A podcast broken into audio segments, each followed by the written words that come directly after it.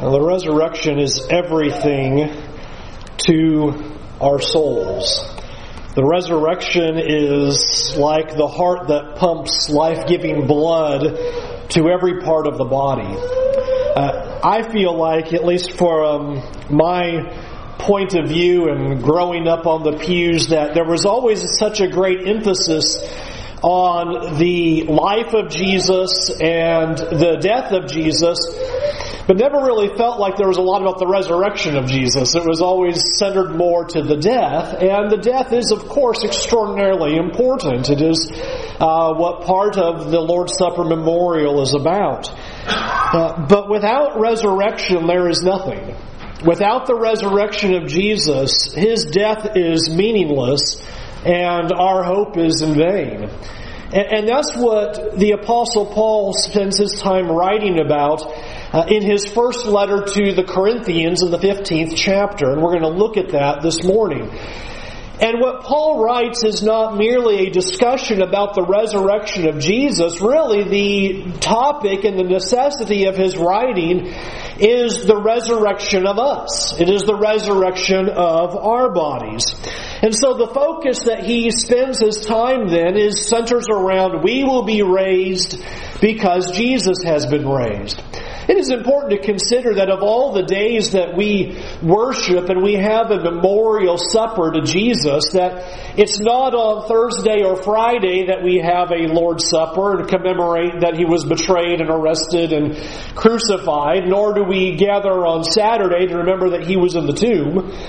But we would gather on the first day of the week, the day of the resurrection. It is of the utmost importance. And, and that's where Paul feels that he needs to go with these Christians here as he writes to them. You'll notice in verse one of chapter fifteen, he says, "Now I would remind you, brothers, of Of the gospel I preach to you." I need to remind you now uh, of the most important thing. And one gets a feel from reading this letter that that might have very well been the problem, and that this chapter now is the crux of the writing, the pinnacle of where Paul wants to go.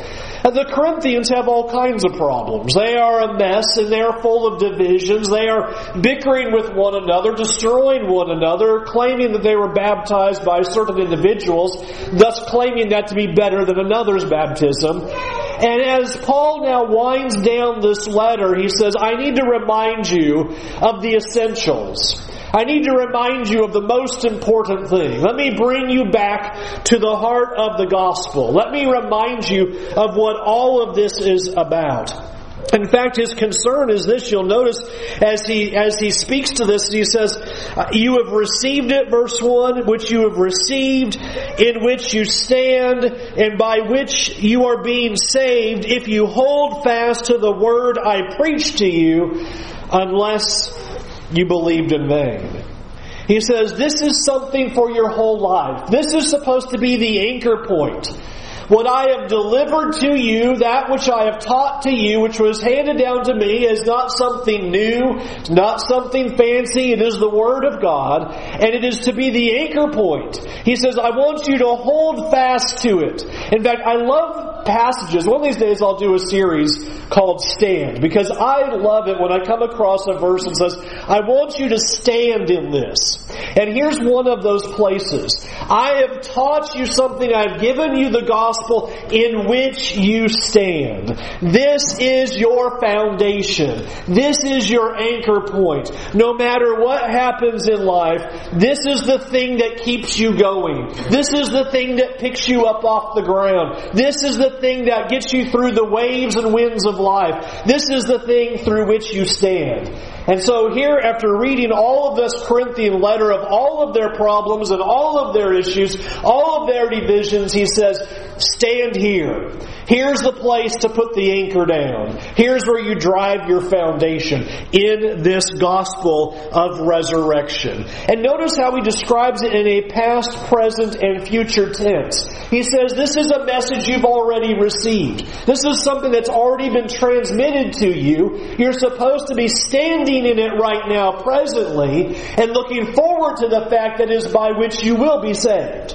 This is the foundation by which you stand forward looking to the salvation to come. This hope of the resurrection, this knowledge that Jesus has raised from the dead is your anchor point so that you can look forward in life and say, I know in that day salvation is going to be mine.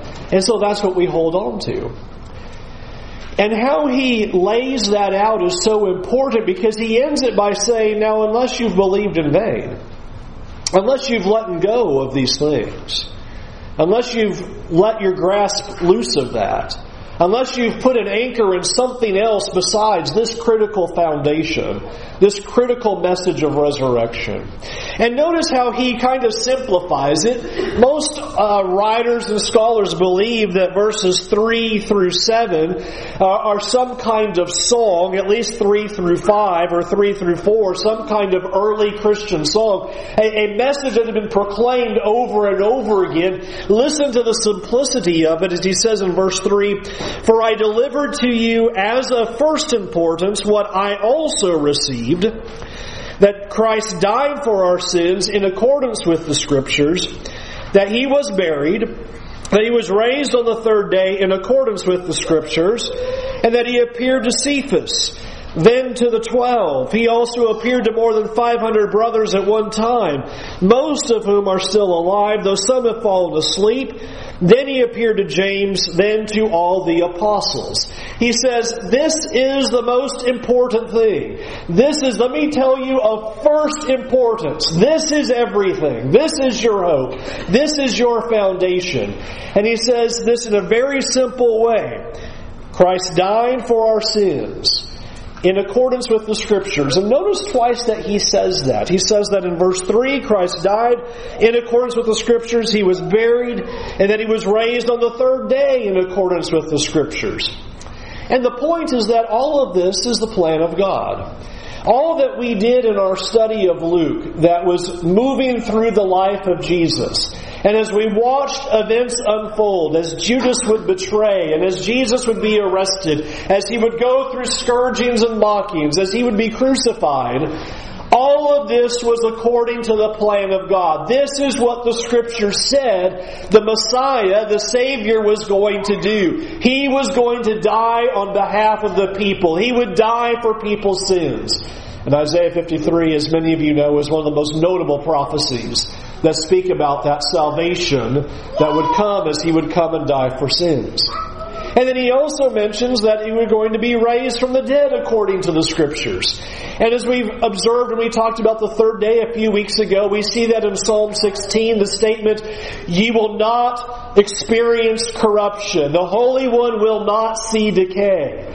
And so three days is the maximum to be able to avoid corruption.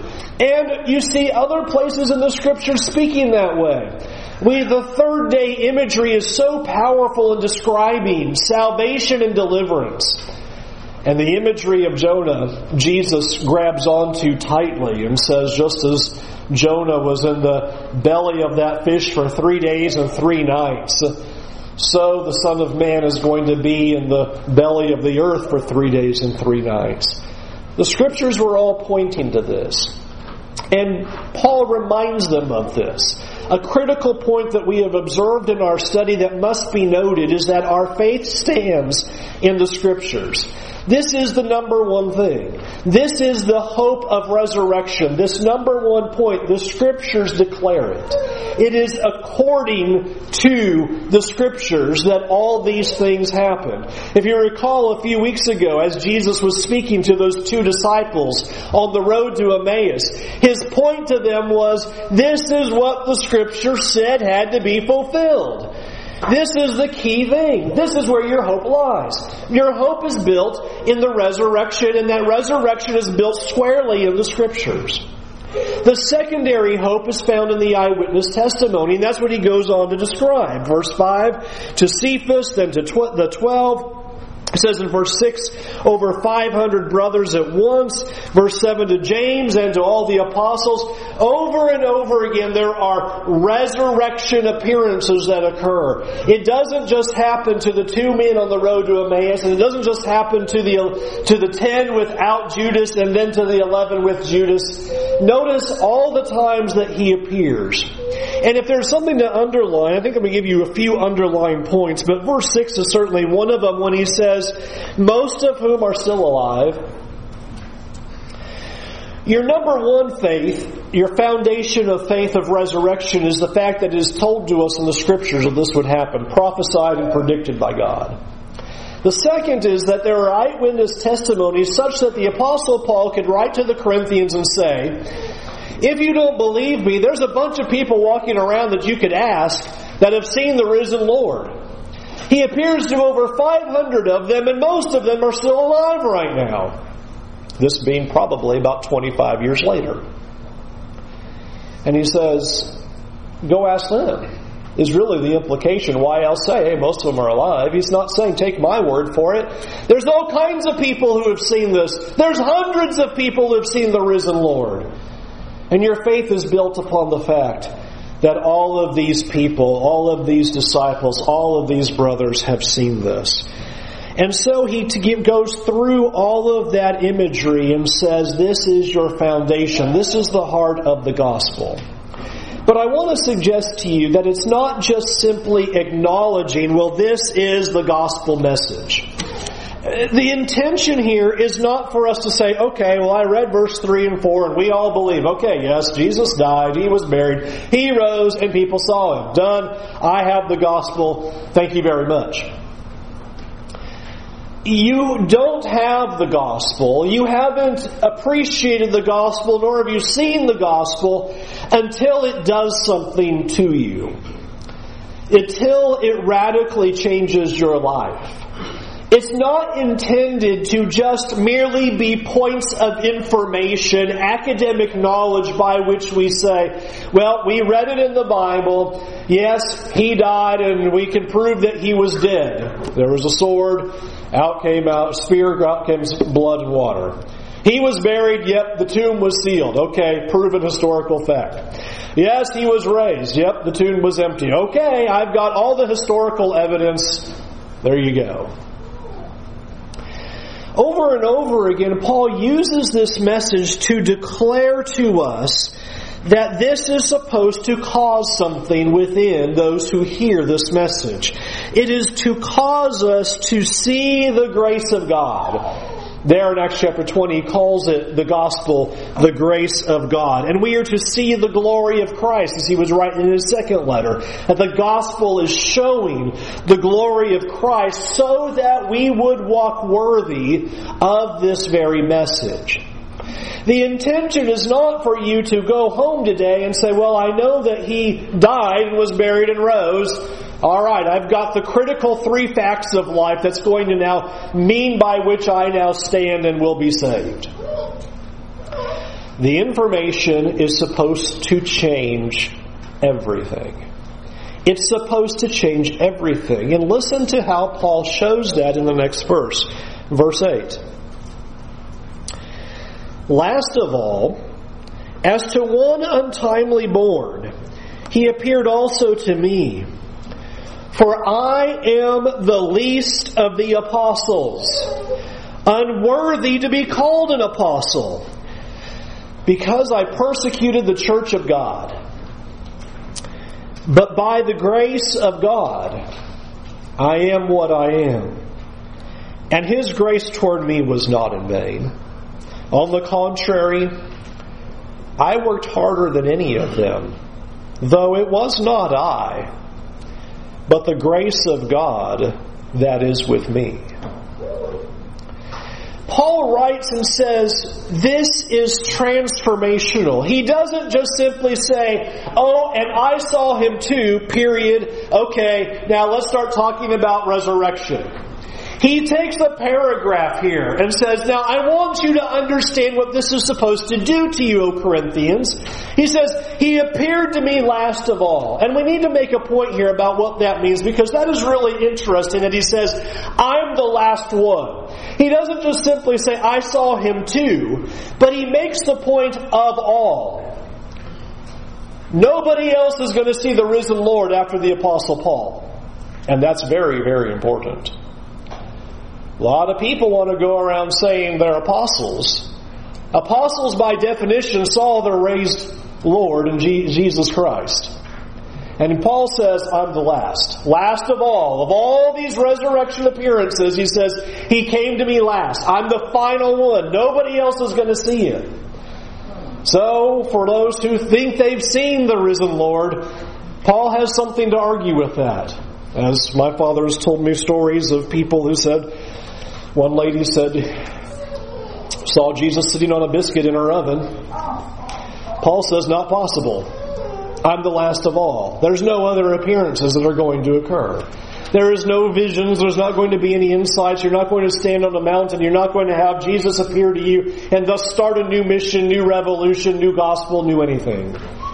Last of all is a very important statement. I'm the end point of these resurrection appearances. I'm the last of this. I am the final apostle. I have seen these things. And notice the description also there in verse eight, as to one untimely born.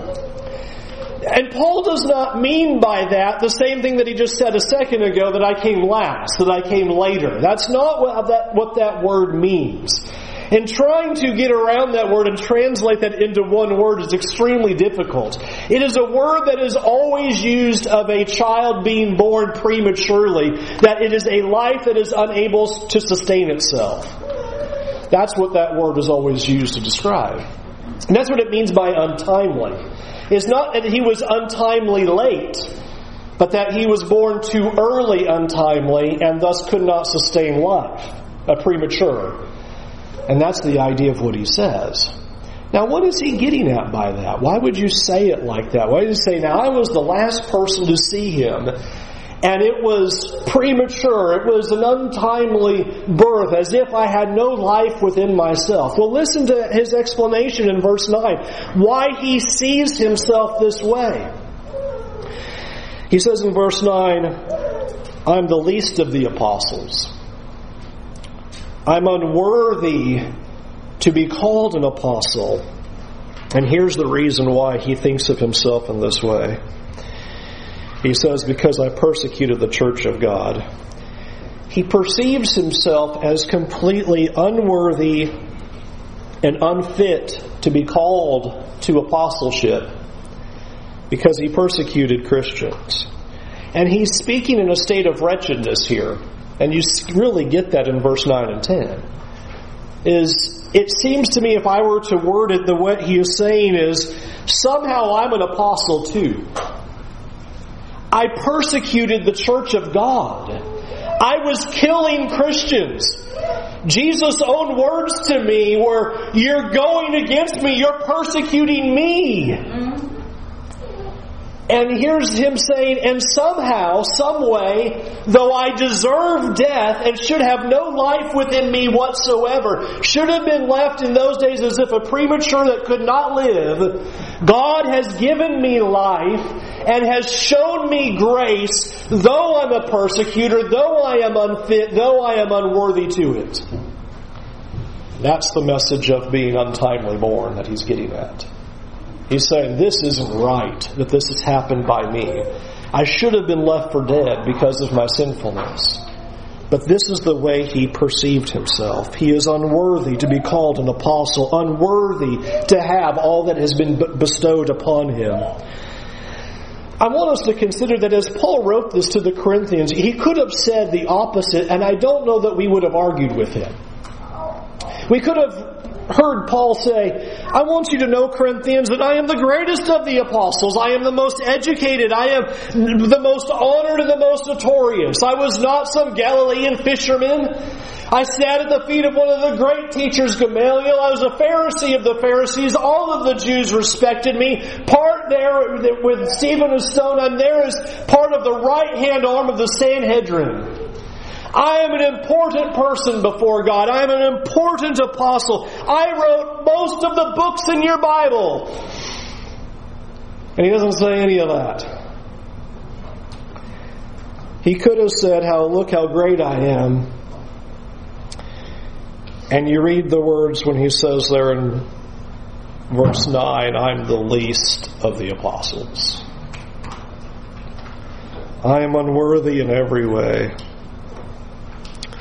I am something like a miscarriage or premature birth, unworthy of life, and should have been left for dead," is how he describes himself. Why does he do that? You know, we live in a society right now that says, you know, that's really bad to talk like that about yourself. You know, you're really, that's really major negative self-esteem below. You need to go get therapy, Paul. Uh, you need to have some better self-image. You know, you got to work on yourself here because, you know, if you don't love yourself, how can you love anybody? You know, that kind of thing. Why is he doing this?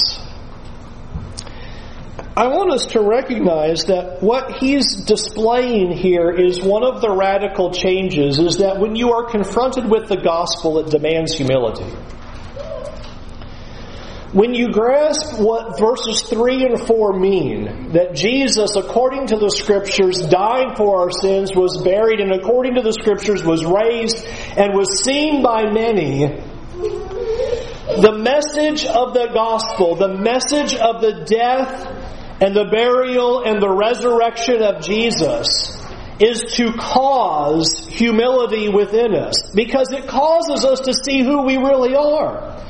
Paul does not put up a facade here and say, well, I am the greatest. I am the great apostle. And look at all the letters that I'm, I'm writing. And look how educated I was. And that's clearly why God chose me. Because I am a great teacher and I was well educated. And I went to University of Tarsus. And Gamaliel told me everything that I needed to know. And look how influential I was in all Judaism. He doesn't do that. Because the gospel causes you to see who you really are. And the gospel is to cause us to see how utterly unfit and unworthy we are to be called to this.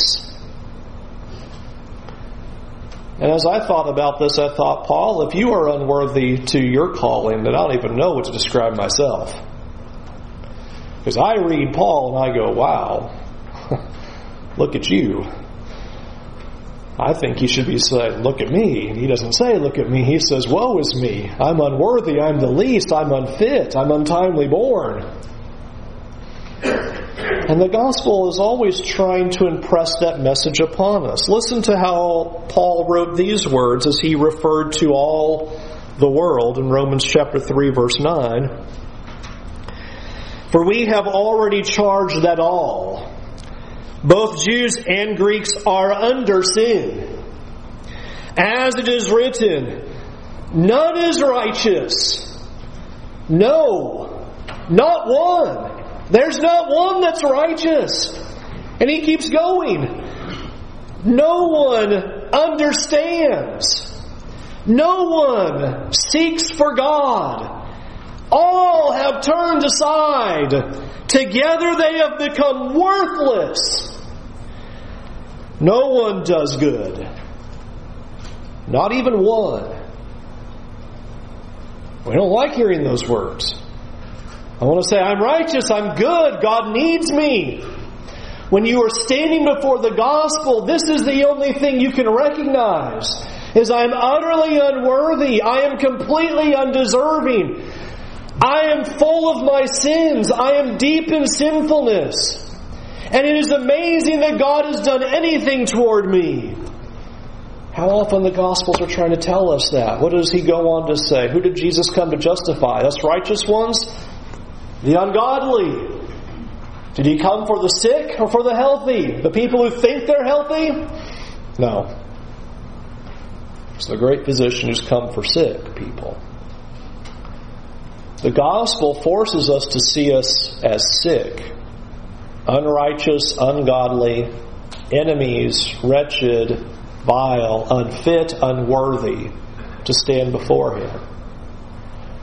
And the Apostle Paul takes this gospel message and he says, here's what it means. This is what it looks like to appreciate the good news of Jesus Christ, is to stand before His great deeds, His magnificent life, His amazing death on the cross and resurrection, and say, I can't believe you did that for somebody as wretched as me, because I am undeserving. I am the least by which I should be granted anything like this. And what Paul does now is he doesn't say, now what I want you to do is leave with that horrible thinking. All right, you're miserable and you're awful and you're wretched. Go. He now turns with that in verse ten and says, that means it's going to change who I am. When I have this starting point of humility and recognizing how unworthy I am and I am ungodly, then that is going to begin the life transformation that God is looking for through the gospel. And that's what he describes here in, in verses nine and ten.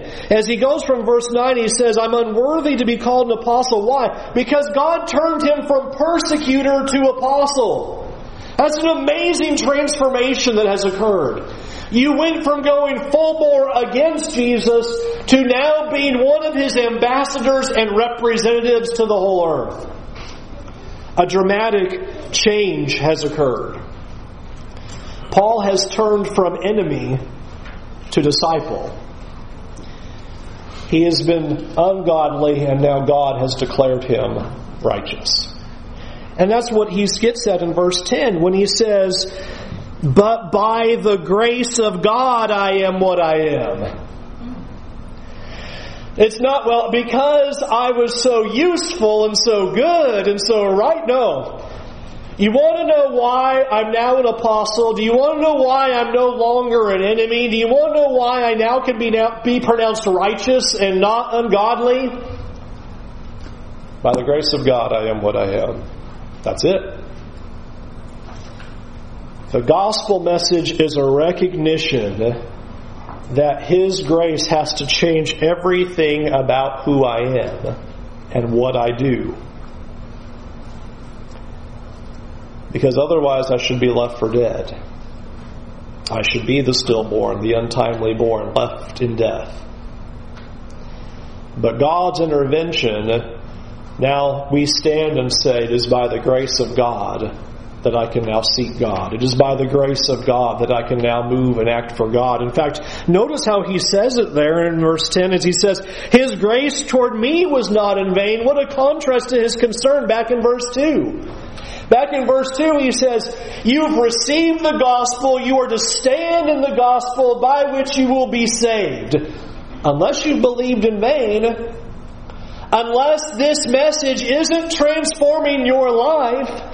And he says, it's transformed mine from persecutor to apostle, from ungodly to righteous, from enemy to now disciple. It has changed everything in my life. Is it gone in vain to you, O Corinthians?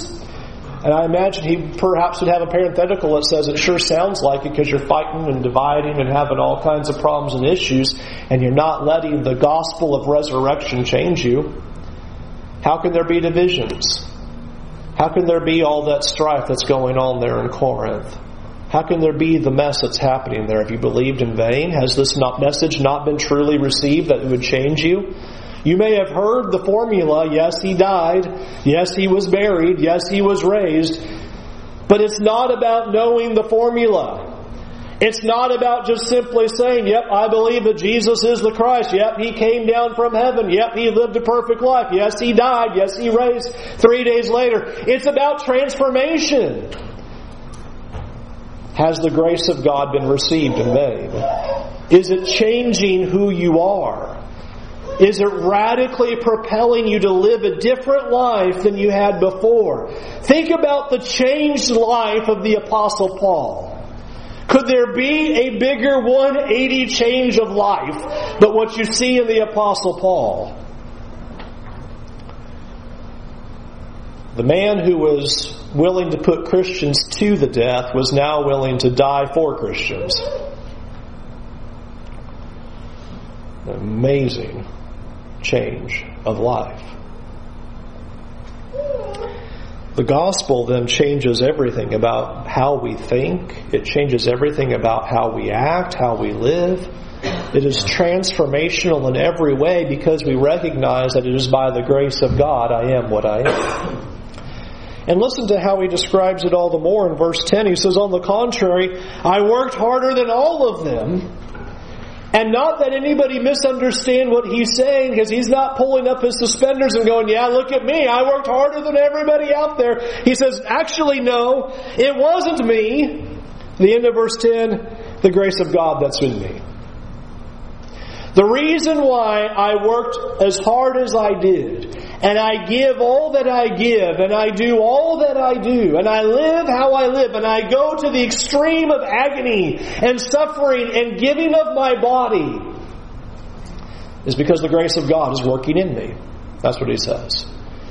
The grace of God is what leads us to the change. And what he is stating to these Corinthians is that if you are not experiencing that life change where your actions are driven by the grace of God, then you haven't experienced the gospel message. You haven't experienced what grace looks like at all. You may know the formula, but you don't know the formula. You haven't experienced it. Because only when you truly appreciate who you are and where you came from and how God's grace has intervened in your life, then you have to change. You can't help but change. You can't help but give your whole life to Him. If you ever ask the question, how could Paul do all the things that he did? And you read about, you know, shipwrecked all these times, you know, snakes biting him, stone, left for dead, all. How can you do that, Paul? Here's the answer. Here's the answer. Because you see yourself as unworthy, ungodly, and how God has intervened by His grace, and I have to do something about it. That's what grace does. That's what the gospel accomplishes. The gospel accomplishes that we will propel ourselves into seeking Him and trying to serve Him because He's been so good. And that's why I love that description of, I worked harder than any of them, but don't mistake me what I mean by working harder. The grace of God is what causes me to work harder. What God has done for me is what propels me to live this kind of life. This is the reason I do what I do, is what Paul is saying.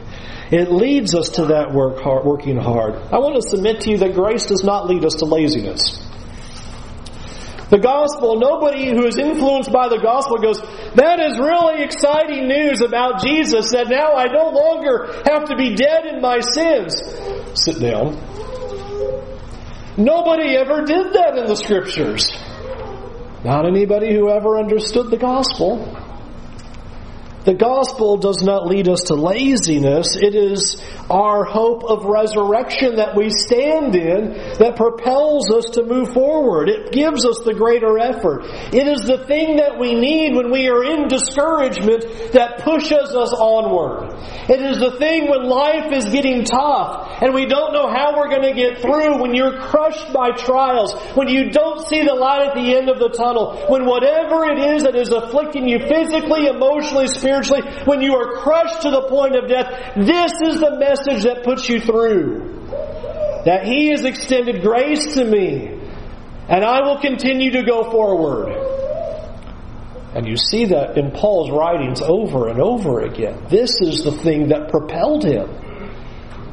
Recognizing his ungodliness and sinfulness, and how unworthy he is, that God had chosen him and no longer put him in the realm of death as he deserved for killing followers of Jesus. But now declared him righteous, made him a disciple, and called him to apostleship. This is the reason why we do all that we do. It is the basis of all of our actions. In fact, in this very letter, a couple chapters earlier, he said, if you aren't acting out of these motivations, then it's worthless and empty. Remember how you'd say there in chapter thirteen, if I don't have love, I can move mountains, I can do all kinds of things. But so what? The gospel is the reason why we do what we do. Otherwise, it's empty and vain. The reason why we serve, the reason why we attend, the reason why we assemble, the reason why we worship, the reason why we give of ourselves, the reason why we teach, the reason why we do anything that we do is because of this gospel message. That's what motivates all of my decisions, all of my actions, all of my processes in life. If it's not, then it's vain. Think about it today. There's all kinds of people doing wonderful things in this world, but if it's not by the grace of God, what is it? If it's not for the honor and praise and glory of God, it's not of use. Because everything is supposed to be driving at God. Everything we do drives around that. I submit to you it's not possible to understand and appreciate the resurrection and not let it change us. It's not possible to appreciate the impact of the resurrection of Jesus and ourselves and not let that change us. That is where we stand. That is the good news. To put it this way, the gospel now, it redirects our energies away from ungodly behavior. It redirects us away from a life of sin, a life of selfishness. It redirects us away from selfish thinking and drives us now toward the grace of God and Godward thinking and Godward behavior. It's not enough for you tomorrow as Monday rolls around to say, okay, I need to stop doing bad and start doing good. I need to stop the sin and do the righteous. That's all well and good, and I hope that's in your mind. But the success of that decision comes from recognizing this gospel message. We will not win in our battle with Satan, in our battle of sin, with just simply saying, I need to do better. We will win when we recognize what God has accomplished. That becomes a motivator beyond just simply a rule of right and wrong. Think about the nation of Israel, how historically accurate that truth is. When they lost their love for God, when they lost their yearning for His glory, when they boiled it down to just simply, I've got to do this and I've got to do that, the wheels came completely off. Such that by the time Jesus walks on the scene, you've got a whole group of in Judaism. You've got Pharisees and scribes. And it's all about the law, but it's not for the glory of God. It's not for the right reason. It's not because they love the Lord. It's just, well, this is what we have to do. This has been revolutionary for me. I think for many of you it will be too, because I don't think I'm the only one who kind of grew up in the pews and thought, okay, you just got to do it this way. This is the things you do and these are the things you don't do. Don't do this, do this. Okay, very good. That's not the gospel message. That's the outcome of the gospel message. The gospel message is look at what your Lord has done for you. That's why you will stop doing these selfish things and start doing what God has accomplished. This is then the message by which we are being saved. It is an experience of life transformation. And what it calls for us then is to recognize that the gospel transmits and changes everything about who we are, what we believe, all that we know, all that we do. It changes us and transmits it to the world so that all can see the glory of God.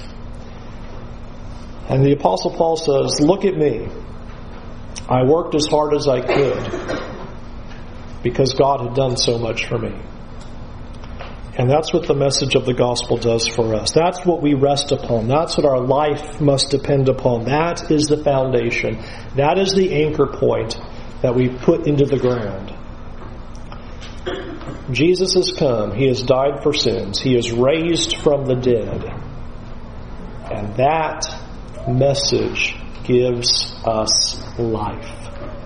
It gives us life now, and by which we stand today, and by which we are being saved in the day of judgment. Can you see transformation in who you are and what you're doing? It is a call to stand in the gospel of grace, to be declared righteous by God, and move to act to the praise of God's glory. I pray that's what you'll do this morning. That you'll see what your Lord has done for you. That you'll turn away from your sins. That you'll be immersed in water for the forgiveness of your sins. Not because that these are steps on a screen, but because of what God has accomplished. What the, our great God has done. That the cross and the empty tomb and the resurrection all become these pieces that propel our lives every single day.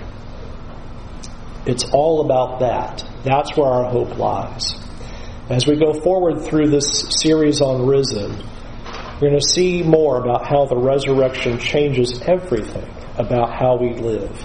But it all starts with knowing the gospel. Are you ready to receive the gospel this very morning? Turn away. Won't you come while we stand and while we sing?